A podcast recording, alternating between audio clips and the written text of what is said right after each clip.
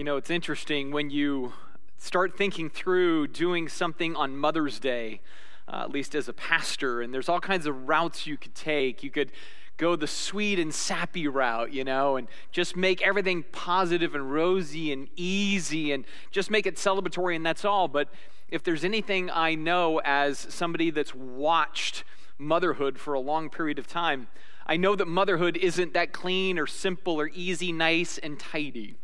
Right? So, uh, Ellie and I, we've been married for 32 years, and of the 32 years, I have been able to be a front row witness to motherhood for 26 of those years, or almost 26. And uh, watching that is a pretty amazing journey, right? Because what you're really witnessing is uh, certainly at least for me as a father is something that I don't fully grasp, you know? Like like being a parent is important to me and I want to give my all to it, but but I have found watching Ellie that, that there's an investment that just has a deeper layer, a deeper gearing. It's like from day one when she told me we were going to start a family and have a child and everything else, she shifted modes, you know? And she went to this real deep place where there's this investment where you're taking all of your life, all of your experiences, all of your emotion, and you're pouring it into the life of another right? It's like you're putting it all on the line, leaving it all on the field, and saying, everything I do is to impart life to this little life so this little life can grow up into a big life and hopefully, hopefully replicate the process and do it all for the good of the world and the glory of God and through the grace of Jesus. Like all of that is there and parenthood. And especially for moms, I look at that and I go, man, there is no greater calling, no greater potential to shape the world than what a mother does, and at the same time, perhaps no greater burden. Authentically, sincerely, there's something when you are pouring your life into another that it both gives to you and takes from you simultaneously. And as I was thinking about today and what to do, I thought, that's really where I want to approach this. Because I think for a mother, it's a little bit like those, those like dark chocolate, caramel, salted things you can get from Costco. That's motherhood, right? Where it's bitter and it's sweet and it's salty all at the same time. And that's kind of the strangeness of it, right? So, like on a day like today, it's like, oh, it's such a blessing to be a mom. If it were that way 365 days a year, though, right? It's not always that way. Sometimes it's painful, it hurts, it's hard. And that's the honest journey that I want to acknowledge today. That that's the journey God takes every mother on. It's a journey of grace and sacrifice and love and learning and pain and growth and tolerance. All of that gets rolled into one. Just crying out to God sometimes and other times thanking God for all that He's given and done. That is the mix of the messiness of motherhood. And that is what, again, I want to remember today. Now, I know for some of you, um, you're like, uh, here's the news, bro. I'm not a mom. All right? And I go, right. Many of us in this room are not moms. Watching online, we're not moms. But guess what? We all have moms. Some of us aspire to be moms. We have a friend that's a mom, right? So even though we're going to go on a journey about a mom today, and we're going to learn some things about uh, the life of a mom and the suffering of a mom and the challenge of a mom and relying on God as a mom, like as we go through that journey, this applies to all of us actually as we read the story that we're going to read today. And so it's a weird story. It's probably a story where you're going to be like, really, that's the one you picked for Mother's Day? Yes, you're welcome in advance. So, so with that, I want to give us a moment, all of us, to settle, to reflect, to pray for a moment to ourselves silently, and I'll go ahead and pray, and we'll get right into the story of the day. So let's go ahead and do this together.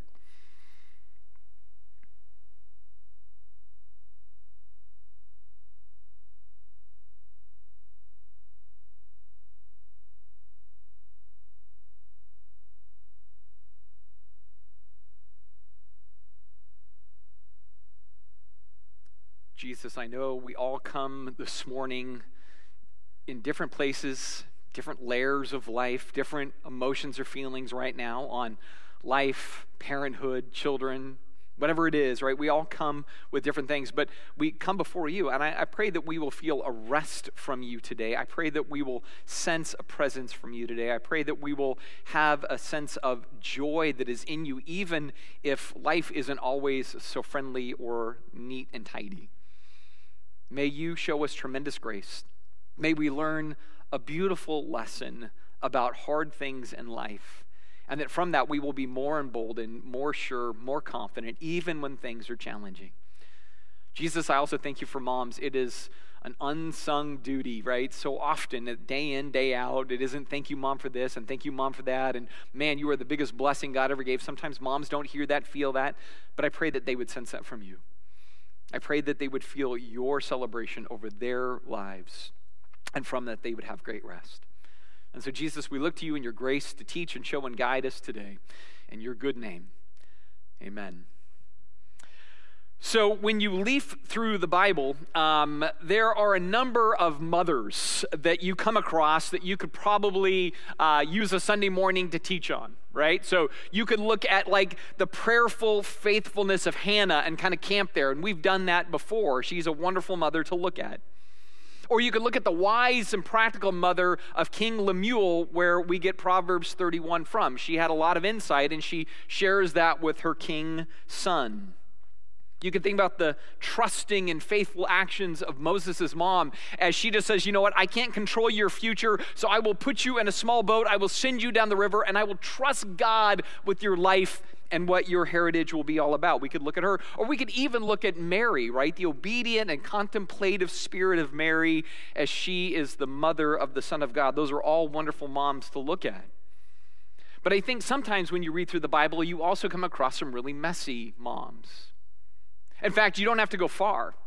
If you just start on the very first page, within about a page to a page and a half, you're going to come across the very first mom. She has two sons. And one of the sons murders the other son. And by the end, the mother is left with the son dead and the son that is a fugitive on the run, and she never sees him again. That's your first mom. Or you might look at other mothers. For example, you would look at Bathsheba, and here's this woman that is basically in a power struggle with the king. The king says, I want to have uh, a sexual relationship with you, even though you're married. And she can't say no because the power hierarchy is so out of balance. She just has no choice but to go with this. From this, she gets pregnant. Her husband is murdered, and she loses the child in the first week of its life. That is a messy, tragic motherhood story. Or I think about the story of Rebecca she has two sons, Jacob and Esau. And when you look at the story of her two sons, frankly, Jacob is the worst of the two. And she favors him.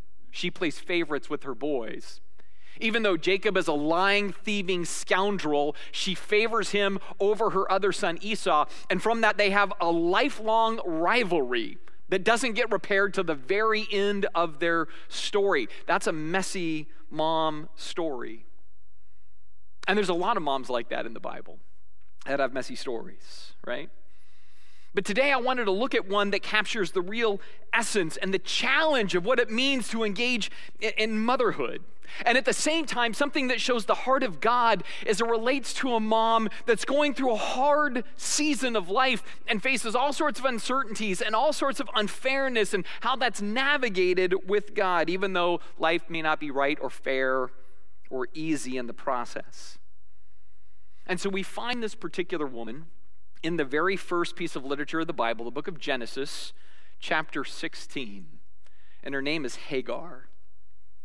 Not a typical Mother's Day message, but it's an important one for us maybe to learn from, and some beautiful stuff we'll see at the end. But I'm going to warn you in advance it's a rough ride. It's a rough ride. If you get in the sandals of Hagar for just a minute, and, and really feel what the story is, you're, you're going to see the blessing at the end and why it's so potent. So, here's what you have to understand. In the ancient world, the world was not very fair to women. Like, by all accounts, the way we live today, where you have the right to vote and you have your right to autonomy and you have protections that are afforded to you as a woman, in the ancient world, there was none of that right? It's a patriarchal system. The man's in charge. And, and the further you are down in the social order of women, the worse it's going to be for you. And when we look at her life, what we find is that Hannah is the slave girl to a couple. This elderly couple that we know eventually as Abraham and Sarah. At this point in the story, they're Abram and Sarai, and they have this slave girl named Hagar. And as best as we can figure, Hagar is not married, she has no children, but in that world, she also has no rights, no freedoms, no worth, and no independence whatsoever. She is a product, she is property of this couple. Property of the man, and then is controlled, in essence, by the woman. And so her story then starts in Genesis 16, verse 1. It says, Now Sarai, Abram's wife, or Abram at this point, had not been able to bear children for him, but she had an Egyptian servant named Hagar. So Sarai said to Abram, The Lord has prevented me from having children.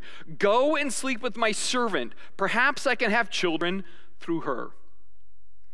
Now, here's a little bias I have, so I'm going to be open with you. Sometimes I get frustrated at how we read the Bible because we'll read that story and our read through the Bible in a year, we're like, oh, that event happened, moving on. You should stop there and be horrified by the first couple of verses. You should be tragically horrified by that story right there. That's the handmaid's tale. If you've ever read the books, seen the movie, watched the show, that's exactly where that storyline comes from. It comes from this story, right? So, Abram, or uh, Abraham, kind of as he goes on, is, is like the commander in Handmaid's Tale. He's Fred. And Sarai is Serena Joy. She wants a baby, she can't have it, so she's going to use a slave girl. Uh, that's like June in the story of The Handmaid's Tale. She's kind of like Offred here. Right? So this whole thing is tragic because this is a felony in today's world. This is a sexual assault in today's world. Right?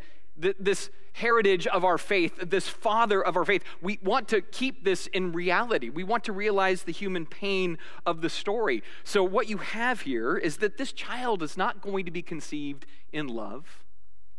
This child is not going to be conceived even with Hagar being like, This is a great idea. I'm all in on this. this let's all do this as a team. No, she's just being required to do this. She's being forced to do this. This is not an act of her volition. This is not a planned pregnancy in her life. She is being exploited and assaulted by this couple. It's uncomfortable, isn't it? And I think about this especially that for Hagar, she's thinking, Sarai's a woman too.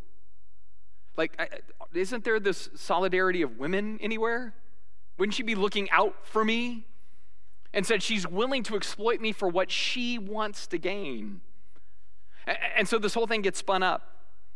And then you get to verse 2. And Abram agreed with Sarai's proposal. Okay, right? Like, here's the thing, guys. If your wife comes to you and says, Have sex with the maid so I can have a baby, the answer's no, right? It's no. It's like Admiral Ackbar in Star Wars. It's a trap. It's a trap. You're going to regret this in the end. But he's like, oh, okay, whatever you say, honey, I guess I'll do this. All right, let's go on. Verse 3.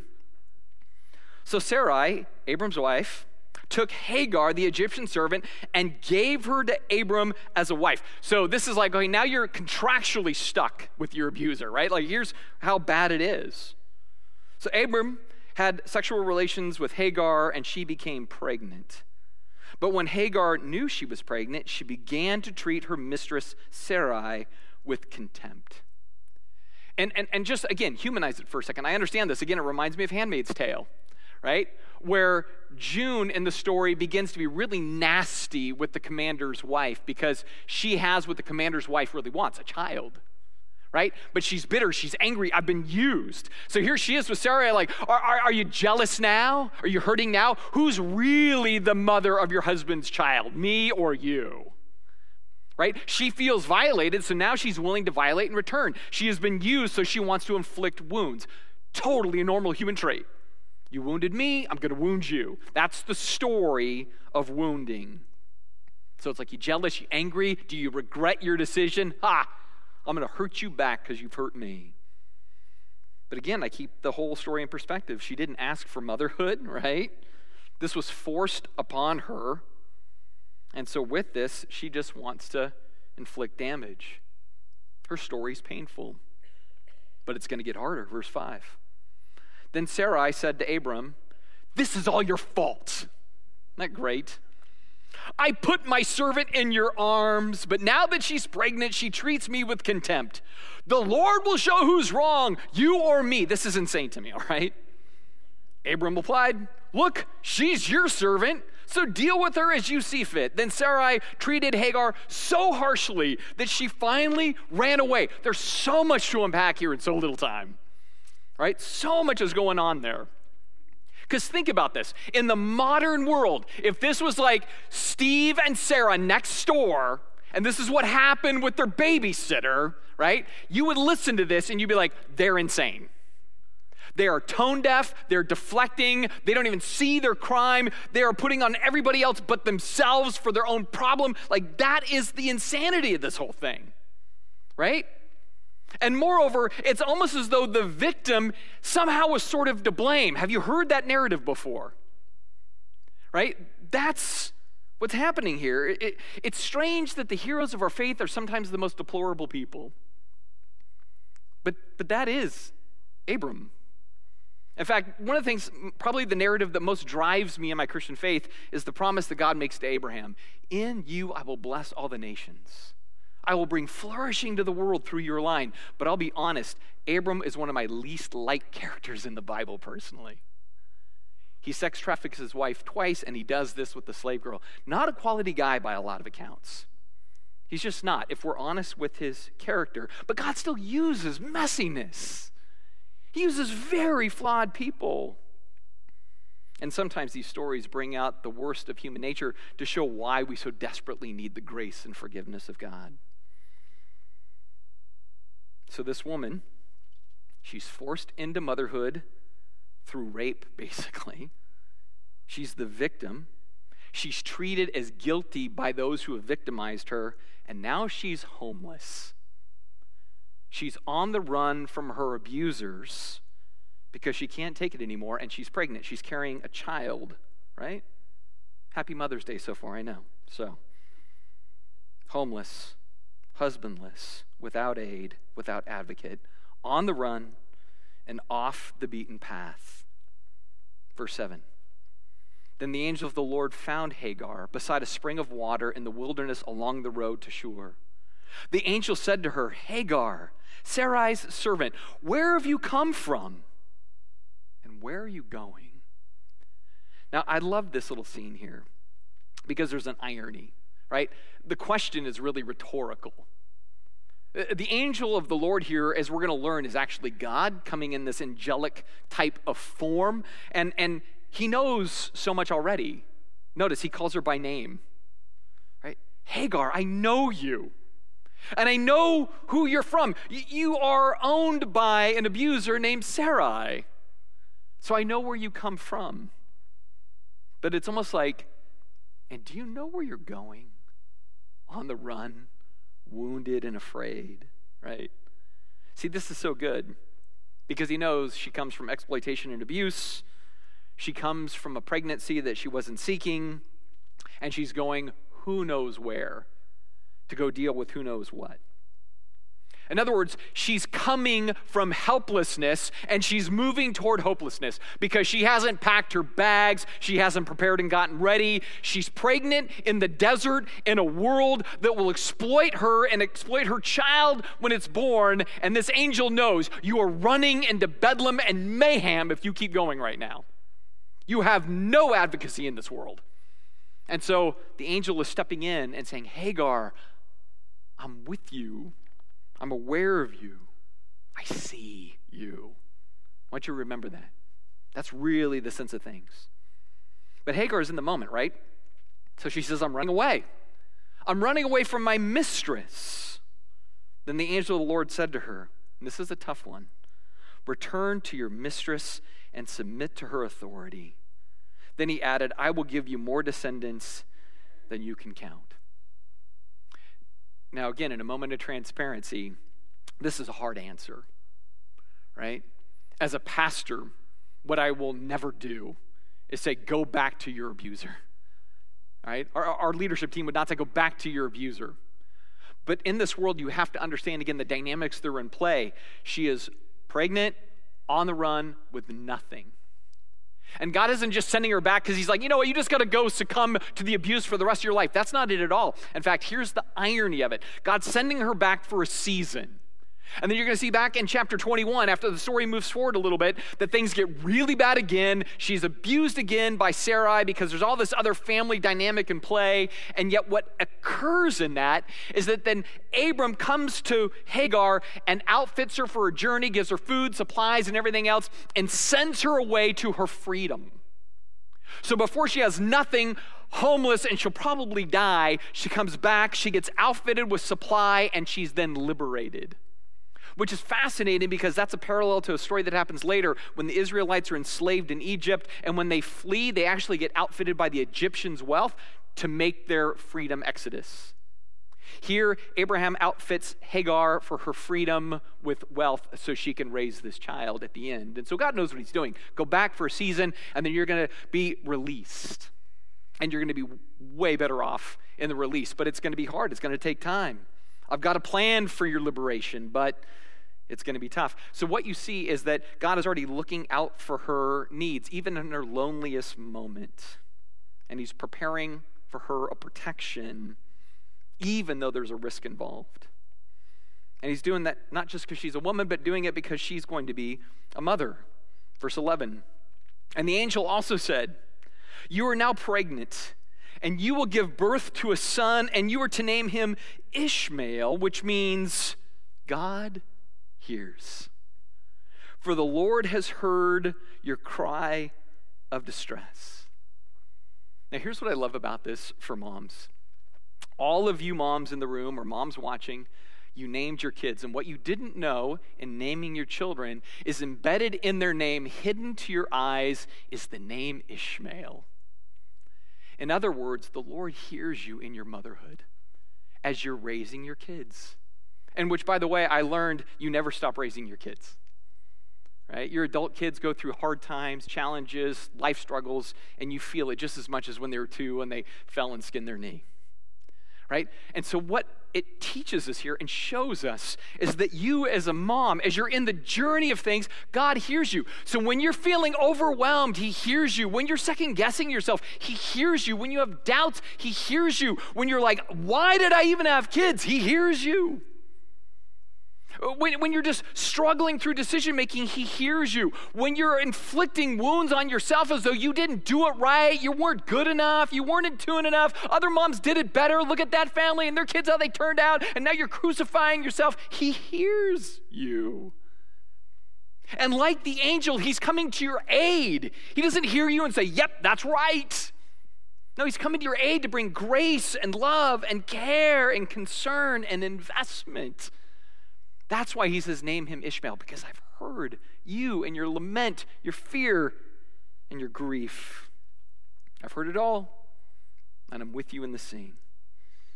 He feels with Hagar in this moment. He feels with all moms in their moment of hurt or crisis or challenge or confusion.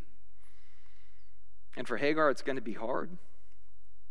The angel continues, verse 12 The son of yours will be a wild man as untamed as a wild donkey. He will raise his fist against everyone, and everyone will be against him. Yes, he will live in open hostility against all his relatives. So you have been exploited into motherhood, and the kid you have is going to be a juvenile delinquent and a jackass. Yoo-hoo, motherhood, right? That's some tough mothering. But you know what I love about that? That's authentic. That's real, right? Like a lot of Mother's Day messages are like, you're a great mom, go get him. But this is what you really deal with sometimes, right? Your kids don't always want to go the route you're going. They don't always embrace your faith or values or perspectives in life. They have to choose their own way. They'll do things that break your heart. Right? You can't control everything. You can't organize everything. Things will happen in their life and you just break down. You cry. You're sad. You cry out to God. You shake your fist. All that is there. And, and what is so good about what's happening here is that God's letting her know in advance I know your road, and I hear you. I know what this child is going to be like, and I hear you. And uh, here's maybe an anecdotal part why I think this is so good. Because so often, and I think particularly for moms, when, when a child then goes the road of Ishmael here a little bit, the first thing the mom does is says, What did I do wrong? Where did I mess up? What should I have done differently? Was it that I did disposable diapers instead of cloth? Right? Did I do them too tight and it cut off blood flow? You know, what was it? Should I, I, I did formula? Should I have breastfed? I did breastfeeding. Should I have done formula? Should I have supplemented in some way? Oh, I should have put them in Montessori. That's what it was. If I would have, instead of that preschool, I should have done Montessori, right? Should have done sports. Shouldn't have done sports. No video games, too many video games, no screen time. Should have taken him to the therapist. Oh, I should have said yes to that medication. Should have said no to that medication. Right? All kinds of stuff. All kinds of stuff. Should have picked different friends for them. We should have moved when I saw this. Should have tried to reorganize their teachers. And, and then, what, what, what, was my diet when I was pregnant? Was I eating good? Was I eating bad? I had that one glass of wine that's, you know, whatever it is, right? Like mothers will crucify themselves over the free decisions of their kids, right? As though they did something wrong. It's so tragic and it can be so lonely, right? thoughts, fears, regrets. But that's what I love about what this angel's doing here. He's getting ahead of the narrative. Before this child's even been born and broken her heart, this angel saying, I know you, I hear you, I know your son, I know what it's going to be like, and I'm in this with you. I'm in this with you, right? Because again, notice, he knows who she is, he knows where she's from, he knows where she's going. He knows exactly how her motherhood situation began, and he knows exactly who her son will be. And in all of that, what he's saying is again, I'm walking this journey with you. I'm in this with you, and I have a plan that's going to be caring and invested and ultimately redeeming. And he's not here judging her, he's aiding her, he's not guilting her, he's guiding her. And therefore, it says in verse 13, it says Hagar used another name to refer to God at this point. The God who had spoken to her. So again, it's not just an angel, it's God. She said, You are the God who sees me. El Roi. You're like, Elroy, I can remember that. All right. The God who sees me. Your God is Elroy, moms. As much as he hears you, he sees you. He sees you in your good, he sees you in your grief. He sees you in your faith, and he sees you in your fear right? He sees you in your sense of regret, and in your regret that is so often imposed on yourselves, he still extends grace to you and says, No, you got to stop beating yourself up. I am, again, in this with you, doing it through you, and I'm going to reward you for your efforts. Because he sees you, he loves you, he feels with you and for you. And then what's great is that little end part where then Hagar says, I have seen the one that sees me here's maybe a slightly different way to say that. What she's saying is, I see uh, with the same eyes the one that sees me, or I see me as that one sees me.